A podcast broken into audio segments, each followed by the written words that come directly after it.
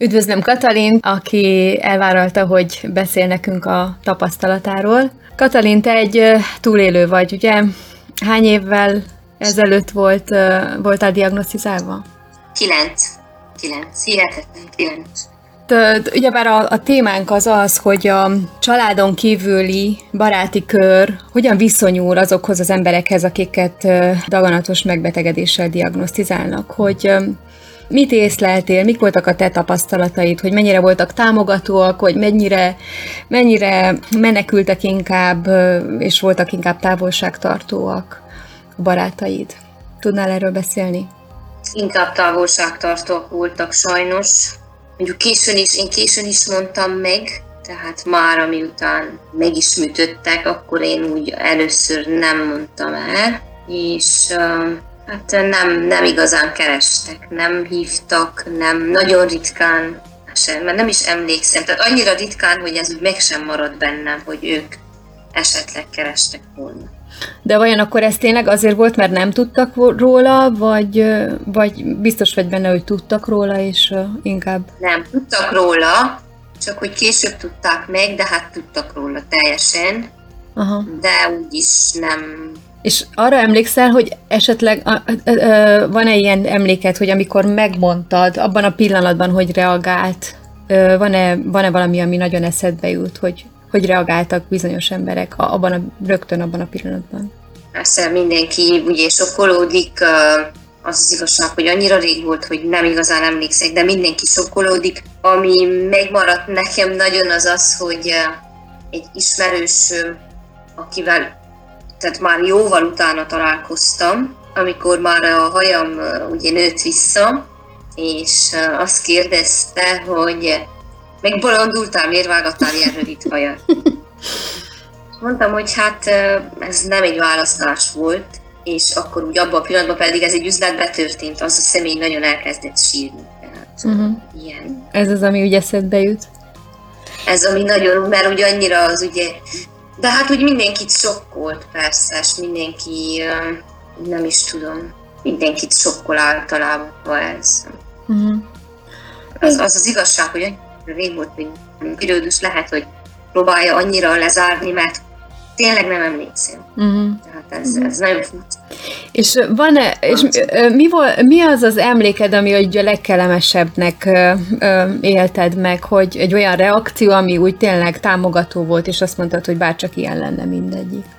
A kolléganőm például az irodába, a kolléganőm, a, a, a, ő, mondjuk ő tudta meg elsőnek végül is, ő uh-huh. azért ilyen szegényen, mert hogy én a telefonon beszéltem a, az orvossal, vagyis az asszisztenssel, amikor megmondta nekem, és nagyon sírtam ezt. Vagyis, hogy telefonon nem mondta meg, de hogy már lehetett tudni abból, amit mondott. Értem mert persze a diagnózis nem állította fel telefonon, hanem abból, amit mondott, lehetett tudni, hogy végül itt baj van. És így ő volt az első szegény, aki megtudta, és másnap, vagy talán két napra ráhozott egy ilyen, ilyen nagyon szép ezüst szerencse karkötőt. Uh-huh. Egy négy levelő róhere, egy ilyen ezüst, amit úgy, úgy ide is adott, az, úgy, az engem úgy meghatott, mert hát végül is nem voltunk olyan nagy barátnő, persze irodában együtt voltunk, talán egy-két éve osztottuk az irodát, vagy ilyesmi, de úgy nagyon meghatott ez, hogy ő ennyire Uh-huh.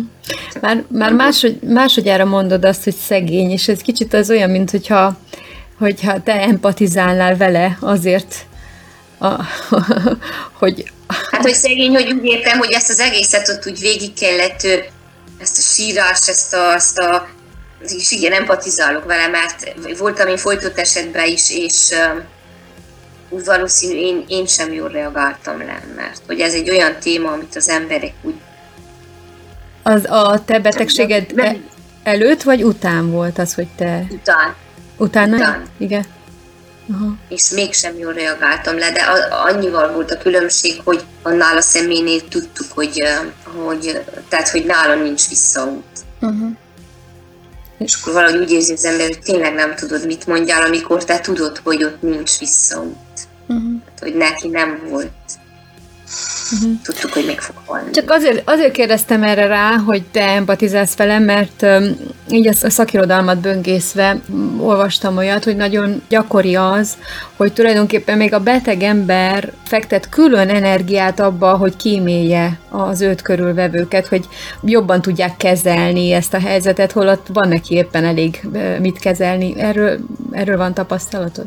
Hát igen, úgy, hogy mondtam, hogy szegény, és úgy, úgy, úgy én úgy, sajna, úgy el tudtam képzelni, hogy annak, akinek megmondod, annak is egy sok, ugyanúgy, ahogy mondjuk nekem is, úgy, úgy képzelem, hogy a, köze, a hozzám közel állókhoz is, akik tartanak hozzám, és azoknak valószínűleg azoknak is ugyanolyan sok, persze nem olyan szinten, de egy sok. Ugye ez, ez egy olyan, akihez, akit szeretsz, akihez tartasz, és egy ilyen diagnózist állítanak fel, az egy sok tehát uh-huh. én úgy gondolom, hát én legalábbis nálam az volt, pedig például az, akiről beszélünk, az nem volt egy nagyon-nagyon közeli barátom, de jól ismertem. És mégis amikor megtudtam, hát az, az tényleg is sok volt. Hát igen, igen, mondjuk az, aki, aki tehát folytod esetben úgy volt, hogy azt lehetett tudni, tehát nála halálos volt, és akkor például ezért is olyan kellemetlen volt, hogy felhívja az ember, nem tudja, hogy mit mondja, nem tud bátorítani. Ilyen. Igen mikor te tudod a véget. Tehát én amikor találkoztam vele, én tudtam százszázadikig, hogy neki már nincs visszaút. És még, akkor még próbáltam bátorítani, pedig tudtam, hogy hazudok. Szemébe hazudtam. És érezted, hogy ő is tudja, hogy, tehát, hogy ezt ő leveszi? Hát ő, ő, tudod, ő, úgy éreztem, hogy ő azért ő, ő remélt, ő nem tudta, hogy ő még, lehet, hogy tudta, hogy még fog halni, vagy de ő persze remél. És jól esett persze, neki, hogy jól esett neki ez a kegyes hazugság, hogy, hogy így nevezzük? Biztos, biztos. Aha. Arra emlékszek, hogy azt mondta, hogy nem fogom látni gyerekeimet felnőni, és azt mondtam, hogy ez még nem biztos, tehát ez még, pedig én tudtam, hogy ez százszázalék biztos. Vagy van-e olyan, amit, amit nagyon fájl az, hogy mondjuk megszakadt kapcsolat, baráti kapcsolat az előtti, amiatt, hogy, hogy így a távolságtartást választották megoldásként? Vagy vissza? Nem, mondjuk nem szakadt még nekem baráti nem. kapcsolat ettől. Aha.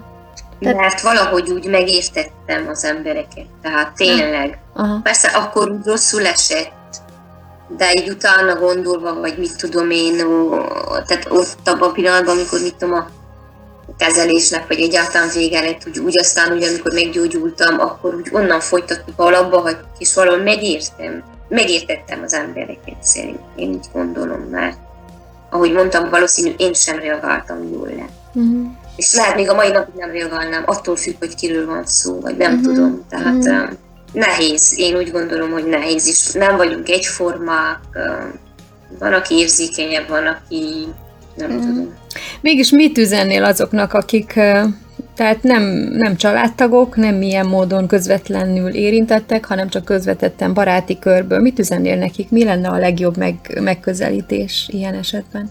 Hát igazából az lenne, hogy ott lenni a barát mellett, ha nem is esetleg mondjuk ha egy nagyon szoros kapcsolat, akkor ha egy picivel lazább lesz, mondjuk az még úgy elfogadható, de hogy ott lenni, tehát ott lenni, nem is minden nap, hogy folyamatosan, mert lehet, hogy az is egy teher lenne, ugye, mert egy ilyen beteg kezeléstől, mindentől fárad, de hogy ott lenni, bár, bár egy SMS, vagy hogyha egy héten egyszer, vagy úgy, úgy gondolom, hogy ez úgy jó, jó a mhm. betegnek, vagy mm. a, mert hogy a szülők is ott vannak, de egy barát az más, ugye egy más mindig egy barát.